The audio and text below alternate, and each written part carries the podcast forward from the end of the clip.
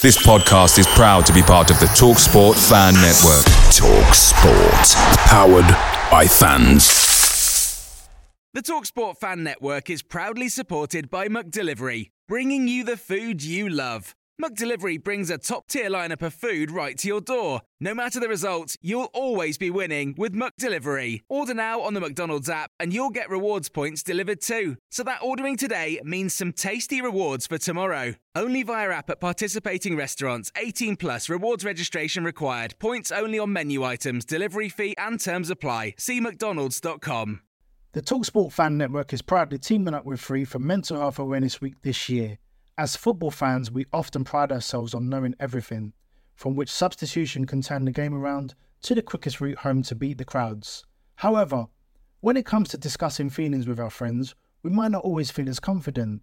That's why we're here to equip you with the right tools so you can reach out to those who can help.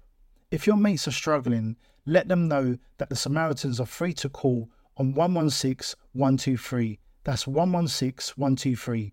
They are there to listen without judgment or pressure, 24/7, 365 days of the year. Let's all take a moment to talk more than football.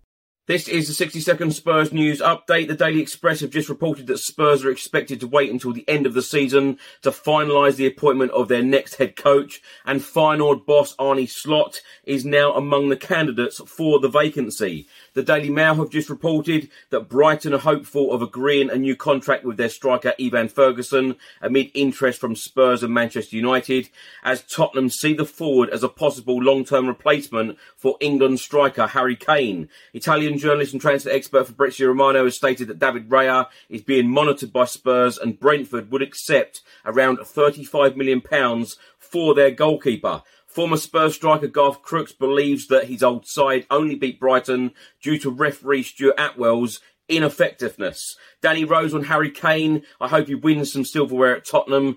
He will overtake Alan Shearer's Premier League record. It would be great to see him also bagging a trophy or two. The TalkSport Fan Network is proudly teaming up with Free for Mental Health Awareness Week this year. As football fans, we often pride ourselves on knowing everything, from which substitution can turn the game around to the quickest route home to beat the crowds. However, when it comes to discussing feelings with our friends, we might not always feel as confident. That's why we're here to equip you with the right tools so you can reach out to those who can help. If your mates are struggling, let them know that the Samaritans are free to call on 116 123. That's 116 123.